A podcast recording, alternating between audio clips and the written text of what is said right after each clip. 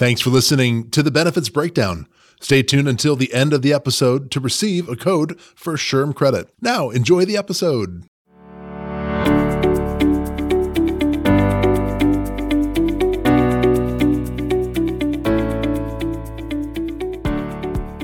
Hello, hello, hello. Welcome to another episode of the Benefits Breakdown. My name is Adam Compton here with. Hey, everybody. Hope you're doing well. It's Jared Bocut with you today and I'm very excited for our conversation today. We're a little bummed we're missing our friend Vanessa. She's not able to join us for this recording. She had some busy schedule and prior obligations, couldn't make it, but we miss you, Vanessa. Sending a virtual heart your way, Vanessa. But I am excited for our conversation today, Adam. It's it's the time of year as we start to look out to the future. It's it's common to do at the beginning of the year. Our conversation today is something we've done historically here at the Benefits Breakdown. It's evaluate industry and market trends and, and look at some studies that have been done by some different organizations and look at what is coming in the pipeline and what is of highest priority to the employers out there. There's a ton, right? I think what we're going to focus a bit on the medical and pharmacy side, Jared, because that's just always the biggest dollar expense, but that's evolving to a lot of different innovative topics, fueling new partners, uh, innovative solutions. So uh, let's get into it and have some fun with the 2023 State of the Market Report. Well, I'm excited too because not only are we going to talk about the trends within medical and pharmacy, but I think there's some uniqueness in this year and as trends are evolving with the economic impact and what's yeah. going on with the economy because this is just a different time in the US economy than we faced in the last few years with somewhat of a downturn in the economy. What's going on with labor and how are we attracting and retaining talent? And is there still a shortage of labor even though we're having a downturn economy? So I think it's a different outlook than employers have had historically. Well, we saw in 2021 and 22, consumer price index drove up, you know, higher than I think we've seen in the past decade and beyond. And what we're seeing on the tail end of that is this really high push into what trends are for 2023 and beyond. And, and they're the key indicators, the ones that we often see would might be our traditional medical trend. We're often, we'll talk about this a bit more, but our specialty trends inside of our pharmacy plans are shooting through the roof in the mid 13s as a kind of a standard number. Um, but I think that's going to be part of this decision whether you're fully insured self-funded whatever you might do that's going to come to your renewals it's going to impact your stop loss. There's going to be a lot of different pieces that we just might need to budget a bit differently and, and then in turn build plans maybe a bit differently than we have in the past. So i don't know jared i think as we look towards 23 i mean we're it's kind of weird to say as we're into the first part of q1 of 23 we're starting to think about 2024 and what those plans look like. So what would employers start thinking about or what are they considering inside of that financial decision for 24 and what can they do to prep for it? Well, I think before you can prep for it, we need to have a good understanding of, of what are those cost drivers, what are the main cost drivers within our medical and pharmacy plan, which is part of what we want to discuss today is what's driving the higher trend on medical than we've seen for the last few years, which is what is expected, and then what is driving the pharmacy trend, which is higher than been in nearly eight years is expected to be the highest pharmacy trend year than we've seen in a long time. And, and what is driving that? So understanding the why first, and then hopefully as our conversation evolves, we'll get into some solutions about what employers can be doing and focusing on to change that. I think understanding where things have changed in the market. Um, maybe we'll, we start with medical and then we'll get into some pharmacy, but understanding what is driving that medical trend. And it's it's a little different, expected to be different this year, as we've seen in evolution, of musculoskeletal has driven and been the number one cost driver for the last decade plus. That actually changed last year and is, is expected to continue that trend into 2023. That cancer has surpassed it as the number one cost driver in healthcare. We've talked a lot about cancer and we'll continue to talk about solutions out there to help you manage that portion of it and improve the health of your, your people. But also, why is musculoskeletal taking a little bit of a backseat? Is cancer surpassing it just because of cost, number of, of cancer diagnosis, understanding all of those things and putting a plan together for that. But also, is is there an issue with musculoskeletal? Is that a time bomb that is out there? Because we all know that over the last couple years, there's been some delay of care that's happened that started with COVID. Is there something going on with delay of care in your musculoskeletal treatment? Yeah, and what you do to impact that. I think that broadens into a very kind of direct industry issue to, you know, kind of back into this trend number that we always talk about, which is just mind boggling if you think about why something cost X amount of dollars this year versus the next. But this year, more than ever, we have certain inflationary pressures, which we talk about in the trend study. We have that impact of delayed treatment. We have pent up demand. We've got staffing challenges. We have provider consolidation uh, and all these new treatments and technologies kind of diving that ba- back into MSK or cancer that are, are driving this shift in cost. So I think that's going to be a key thing for us to watch out. And as plan administrators, builders of, of what we hope to be world class benefit plans for your employees and families. Uh, there's going to be new technologies and partners that are even being embedded into the traditional carrier models that are going to be reaching people that frankly haven't been before. We've seen in some of our Blue Cross markets the integration of certain MSK providers or certain blood pressure or cardiac uh, providers that are just embedded because these giants of healthcare are seeing the need to innovate rather than carve out. So I think you're going to have the ability to to mix and mingle a little bit. And I think the challenge to the employer population is to to not just maybe trust one, but validate verse one. And then where contracts are really going these days are are pushing into not just a flat PEPM or cost, but they are going to drive engagement many times where they're going to expect a certain ROI and engagement. If they don't, they're going to put their money where their mouth is. Challenge those contracts, challenge what you're going to get out of them, and then you build that data point to build to see if it's working for your population. I don't know, Jared, are you seeing the same thing, or what else might be built on that? For sure, we've seen a lot of change in the the BUCA, the Blue United Cigna Aetna world, which are amazing, fantastic partners, and they've been a little bit more flexible the last few years as far as to your point adam bringing in additional integrated partners um, whether it be like you said in the musculoskeletal cardiovascular diabetes type space to help manage some of those conditions and bring in outside partners that they're willing to integrate that historically they haven't been and I appreciate their flexibility and being a more flexible partner. We've also seen many employers of varying size from that mid market to upper and large market want to evaluate a, a TPA versus the BUCA model and, and are they wanting to to change who is that administrator of their claims and to find that more flexibility.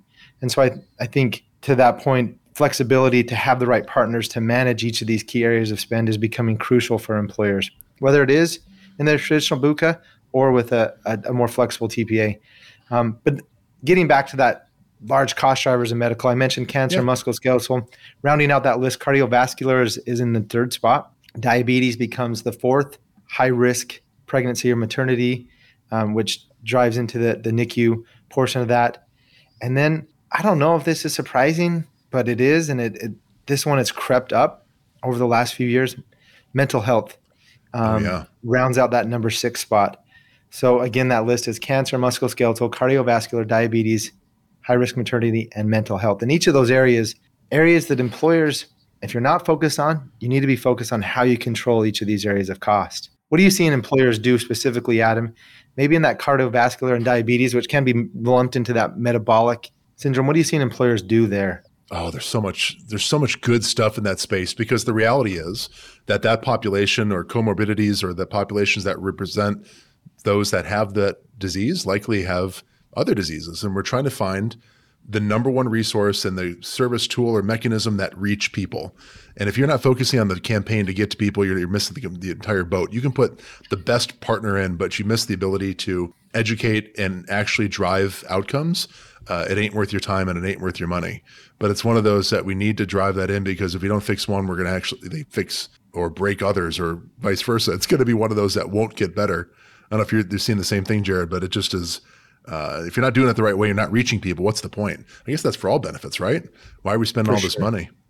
For sure. If you're not putting a program that can engage your people where they are in the right way, what is the point? Regardless of the program, regardless of the partner out there, you need to have somebody that's going to be flexible enough to connect with your people, whether it's in, a, like you said, a virtual setting, whether it's in a, a one-on-one personal telephonic meeting or yeah. a brick and mortar type engagement, they need to have access to the right care to manage their given chronic condition, whether it is a cardiovascular, diabetic, um, behavioral, mental health, musculoskeletal, whatever it is. There's so many solutions out there today. So many solutions out there, and vetting and finding the right partners for your people is so crucial. The high risk maternity one, just touching on that, I, we've also seen a bunch of solutions come to market there, and I, I give it to the to the carriers. They are recognizing that we need to help manage this beforehand, get ahead of this. This is one that if you have a delay of care in, the statistics are crazy at what it'll drive for high risk pregnancy. So having programs that can get out in front of that, finding again the right solution there for you and your population that'll meet your people where they are is absolutely crucial. I mean, I think you're on similar emails that I get, Jared. If we have a certain high case claim that populates and it's an extended stay based off, uh, it's called high risk maternity, each day is tens of thousands of dollars extended at the hospital. And some of those, let's just be really frank, you can't avoid. You can't for sure project and predict all of them. But you're absolutely right. The the the the, the ongoing conversation, the the advocacy, the concierge type of method is really helping people get to the right solution. And I think one of the stats in here was talking about the reduction or people going back to traditional marketplace doctor visits. If we think again, 48 uh, can't do how many months are in a year? Let's go with 12. My goodness, 24. So if we work backwards, 24 months ago, we thought we saw this huge decrease where doctors couldn't see enough people because they couldn't keep their doors open. We shifted virtual and it's going back that way. But let's argue the point that we probably shouldn't get rid of some of this virtual care because it meets people where they might be for all of these different things that we just talked about. That's cancer, that's MSK, that's cardiovascular, that's mental health. Uh, teletherapy is growing uh, through the roof for the right reasons. And I, I, guess I like it in my brain. Mental health is ticking up on on the stat when you read the report in a way almost like specialty pharmacy is. Like it was a small piece of this total spend. But again, if we take what is a traditional mental health claim, and as we've talked about with Dr. Joel Axler in the past, that that's often aligned with some other expense or absenteeism or presenteeism, that that's a, that's a big dollar amount. And So um, challenge you to really think about that, not just on the dollar spend if you're getting a claim report, but where else is that impacting your people and how can you best support that? So engaging, teaching, coaching, getting them back into access points. I mean, having communication campaigns over the course of the year, not, hey, we did it at annual open enrollment. We're good. Like that's not how that's not how it works anymore. For sure. No, I agree, Adam. And I think interestingly enough, I remember our friend, friend of the show, Dave Ross, who told us a couple years ago to look out for your behavioral mental health claims and that if we're not careful that this is going to become a larger and larger cost driver. And percentage of large claim activity in the behavioral or mental health space according to this market trends that we're about to release here at brown and brown is nearly doubled hmm. in last two years. So that's one that to, to your point we need to get out in front of. You need to offer the right solutions for your people and manage access to care for this. I think that's one of the biggest drivers in this space is people not having great access to care and creating easy access to care, whether it's lowering the copayment, creating a, a broader network, finding an outside solution, but doing the research that's going to find the right way to access care for your people in the behavioral mental health space is just absolutely crucial and is becoming something that is if it's not on your forefront it better be very very soon because if not that trend is going to continue to creep up and we don't want it to get into the five, four, or number three spot as far as cost drivers. Well, let's share some uh, some ideas from the report that you'll be able to read. But some of those things, the employer responses, one tie back to the money invested. Uh, this huge shift from a few years ago to now, where almost everybody's investing more into that. Some are staying equal, and most are, if the, the, the stat was investing less, was a very small line that we can't even tell how much it is. So the majority are diving into that, which means that as you attract future talent and aim to retain your talent, this is going to be something that employers will be trying to grab and pull, as well as you should when trying to get the best product out there, people. So there's those pieces that we talked about. And again, there's telephonic EAP. That's number one at the top. I would argue that be careful. Like those utilization numbers aren't usually super high, but they I think they're an important thing. And then it goes back to communicating that teletherapy, mindfulness, stress management, resiliency, sleep improvement. I think that's a huge thing. If based off your market size and approach, there's different vendors and opportunities. Keep that one in mind. Plus, uh, happiness programs. We want to be happy. Let's figure out how to drive that, and that ties back into impacting your culture, training your trainers, creating anti-stigma campaigns. Flexible work schedules might fit for some, but ultimately have those abilities, or even mental health champion or advocates that are going to be able to recognize and then coach and teach people. Happiness programs make me laugh, Adam. I mean, what is what's a happiness program? Benefits Let's, Breakdown is happiness program. We listen, we get happy. Come on, everybody. But we're sad again, Vanessa. Virtual heart, we miss you. But ultimately, that is one of those where, based off the culture, you got to find that one that really fits you. And uh, we'll work on our For own sure. Brown happiness program. I, am kidding around about that, but yeah, I, th- I think finding finding happiness in your workplace is has become more of a forefront than it ever has been in the past. It was yeah. our parents' generation was you go to work and you do your job because that's what you do. Now it's it's become a, such a big part of making sure that that workplace environment becomes a fulfillment to your overall life quality.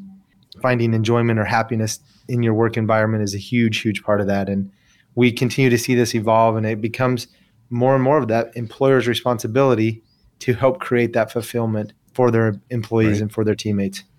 Well, I keep thinking about then one of the best things that we can do as employers for the marketplace serving our employees and their families is building a plan that's stable and that builds a plan that comes with less surprises. Because if we have those surprises or unknowns, we've all seen what that can be. And and I think even tying back into the marketplace of pharmacy for 2023 and beyond, we're seeing a huge impact of of what have been some very high cost drugs that have moved into the biosimilar market, which is a, a generic like specialty drug alternative. So it's it's one of those where we see you know a big shift in that cost. If i can take somebody that might be on a very expensive drug and shift them into a better drug i've just made them there's my happiness program right there. I've lowered copays and i've created opportunities to reduce cost spend for my organization.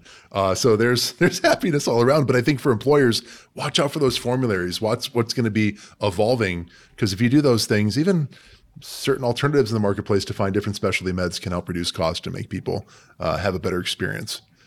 For sure. Well, I, I, mean, I've shared this with our friends out there listening to the benefits breakdown in the past, but I take Humira, which is the number one drug revenue driver across in the United States, at least. And so, very familiar with this space and have watched the biosimilar market very closely, wondering when there's a few that are out there that are biosimilars to or for Humira. And just to catch up, I'm not going to get too technical on this because I don't want to slaughter this. We have friends that'll join us in some future episodes to get into the biosimilar drug space in, in a little bit deeper. But for our friends out there, a biosimilar is essentially the generic version of a specialty medication. It's not the exact equivalent like a generic drug is, but it's similar enough that that's what it may equate to. And so, to your point, there are several high cost specialty medications where we are expecting and hoping that a biosimilar will be released to the market very soon. I mean, it, there's a handful of them that could be released this year. Mm-hmm. Um, we've been watching it very closely for the last handful of years, expecting um, them to be released, and are very hopeful and expecting them to to hit the market um, by summer of this year um, for many of them. So, again, to your point, employers need to be on the lookout for that to find alternative treatment plans or alternative treatments, just like you would for a generic drug for a, a a brand name drug. That these, these are coming, and there are some ways to help alleviate costs, but also continue to focus on high levels of treatment for your people. And I think we're going to see that on top of that drug as a general uh, approach for other big drug makers. We have a list in this that shows patent ex- expirations in 20 from 2020 to 2030 and there's a fair of them right down the middle from drugs that if you look at your top 20 drug spend i'm sure you will see on there and that will shift that. The other side of that is we have innovation in the market. Drug companies aren't stupid. I mean they're going to charge accordingly knowing that over time they're going to lose their patent and therefore have to shift their market approach. So we're also seeing on the tail end or the, uh, or the front end of that we're seeing the shift into more expensive drugs now which is again helping drive up that that drug expense so a never ending approach and shift from that to excess risk programs or carve programs or even specialty copay assist programs. Now more than ever, I think we're getting at is be a good consumer, kind of like you're buying a TV from Costco. You're not going to look at one and just pick one. You're going to shop it around a little bit. Well, uh, to your point, Adam, I think as an employer, there's just like managing the spend of the medical, there's a lot of programs out there, but it's finding the right program that's going to fit your population because not every program out there is going to fit everybody the same. And so vetting some of these programs out there, knowing that there are several options out there to what I would call source your specialty medications in a possible different way than just the traditional method of filling the prescription, paying it as as, and not taking advantage of some of these programs. But vetting some of those, maybe it's the, the specialty copay assistance programs that are out there. What is that program? How does it work?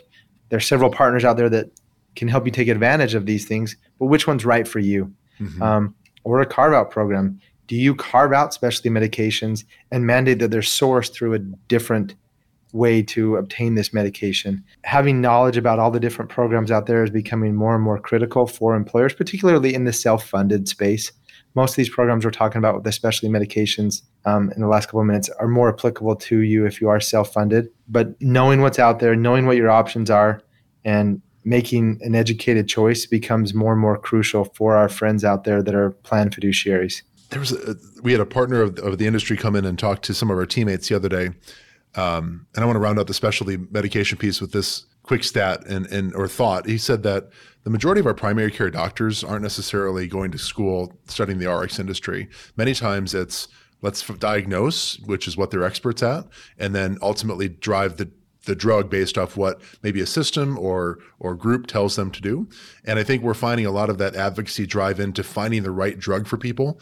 And that is I think a huge piece that is underlooked. And sometimes if you invest in some of that that I use the word concierge, it's probably not the right term, but some sort of management program to best manage the condition will reduce maybe cardiovascular risk or blood pressure. And then ultimately, again, that's a win for the employee and you as the employer. So I know a lot of pieces on the specialty drug that we can dive into, but what else is going on, Jared, in the world of marketplace trends that that we're seeing as we wrap into 2023? Well, Adam, one of the areas that I wanted to hit, we, we talked about some of those cost drivers. We talked about some of the solutions that are possibly out there for pharmacy. But I think health innovation and managing, helping you manage cost is mm-hmm. part of what we always try to talk. What are some takeaways? What are some things that our, our friends out there could could utilize to better manage some of these high spend areas? And one of the things that that we've seen continually a drive of virtual care. But with that, how can we take that to the next level? We talk about all these solutions, whether it's a cancer solution, a musculoskeletal solution, something with the metabolic, uh, diabetes, cardiovascular, all these high cost areas, and finding solutions for each of them we've seen actually many clients that are integrating a virtual primary care and bundling that with, or uh, the virtual primary care becomes that concierge um, service for them. Jared, could you expand on that too? Like, I think a lot of that's a newer term to the industry. For those that might not know what virtual primary care, let's let's cover that a little bit deeper if we could. For sure. So I think everyone out there is familiar with telehealth and what a telemedicine provider can do. It is somewhat limited, right? Because you're going to call with more of an acute issue and they're going to help you resolve that. Virtual primary care is evolved. It's been in the marketplace for several years, but it's really sped up, I think, the evolution of it with COVID. Many of us had a, a visit with our primary care physician via a virtual visit um, where we had either like a our phone camera in front of us or a laptop camera in front of us, and we saw our primary care physician in a virtual setting. This marketplace has evolved to where there are many providers out there that it will do, and you can establish a virtual primary care physician instead of having a brick and mortar primary care physician. My primary care physician is now someone that is I see 100% in a virtual setting. And we've learned through COVID that 80% of healthcare can be managed in a virtual setting. And obviously, if you need to get blood drawn or have an imaging service done or something like that, you're going to have to go to a brick and mortar place. But 80% of healthcare can be managed in a virtual setting evolution of the virtual primary care market has helped us to to manage things in a much more cost effective way to where I can go and have this virtual and establish a, a relationship with a single doctor. So that the other benefit of it is if I'm seeing Dr. Compton for this virtual primary care and I schedule another appointment, I'm going to be see Dr. Compton again. So that's a change from the traditional telemedicine to, is that I'm seeing the same doctor over time. You're beginning to establish that uh, patient physician relationship, which we know is crucial. I think back to one of our conversations with Dr. Eric Bricker as well. He also talked about one of the approaches or thoughts with virtual primary care was you often can be misdiagnosed if you're often going to the doctor uh, too often. They're, they're going to just ask for tests just to ask for tests. This is shifting a bit. Uh, and again, you need to be there sometimes, but I think try it out, explore, build that ability to reach people. And I think we're just so used to doing things over a phone we can do things and have really great outcomes, which is what's what you're just talking about there, Jared. Yeah, and then the evolution of this has come in the fact that many of these virtual primary care um, solutions can now be your concierge service as well. So let's say that I go and make an appointment with a virtual primary care physician, and I have this patient doctor relationship. I've seen him a couple times.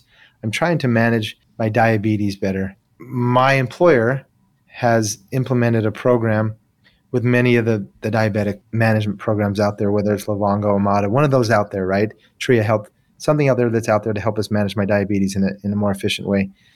This virtual primary care partner can now make a warm transfer to that solution out there that my employer has integrated. And it becomes a more co managed partnership to where the virtual primary care solution refers me to Omada. Now they're sharing data back and forth, and it becomes a better way for me to manage my chronic condition or a musculoskeletal solution or, or, or.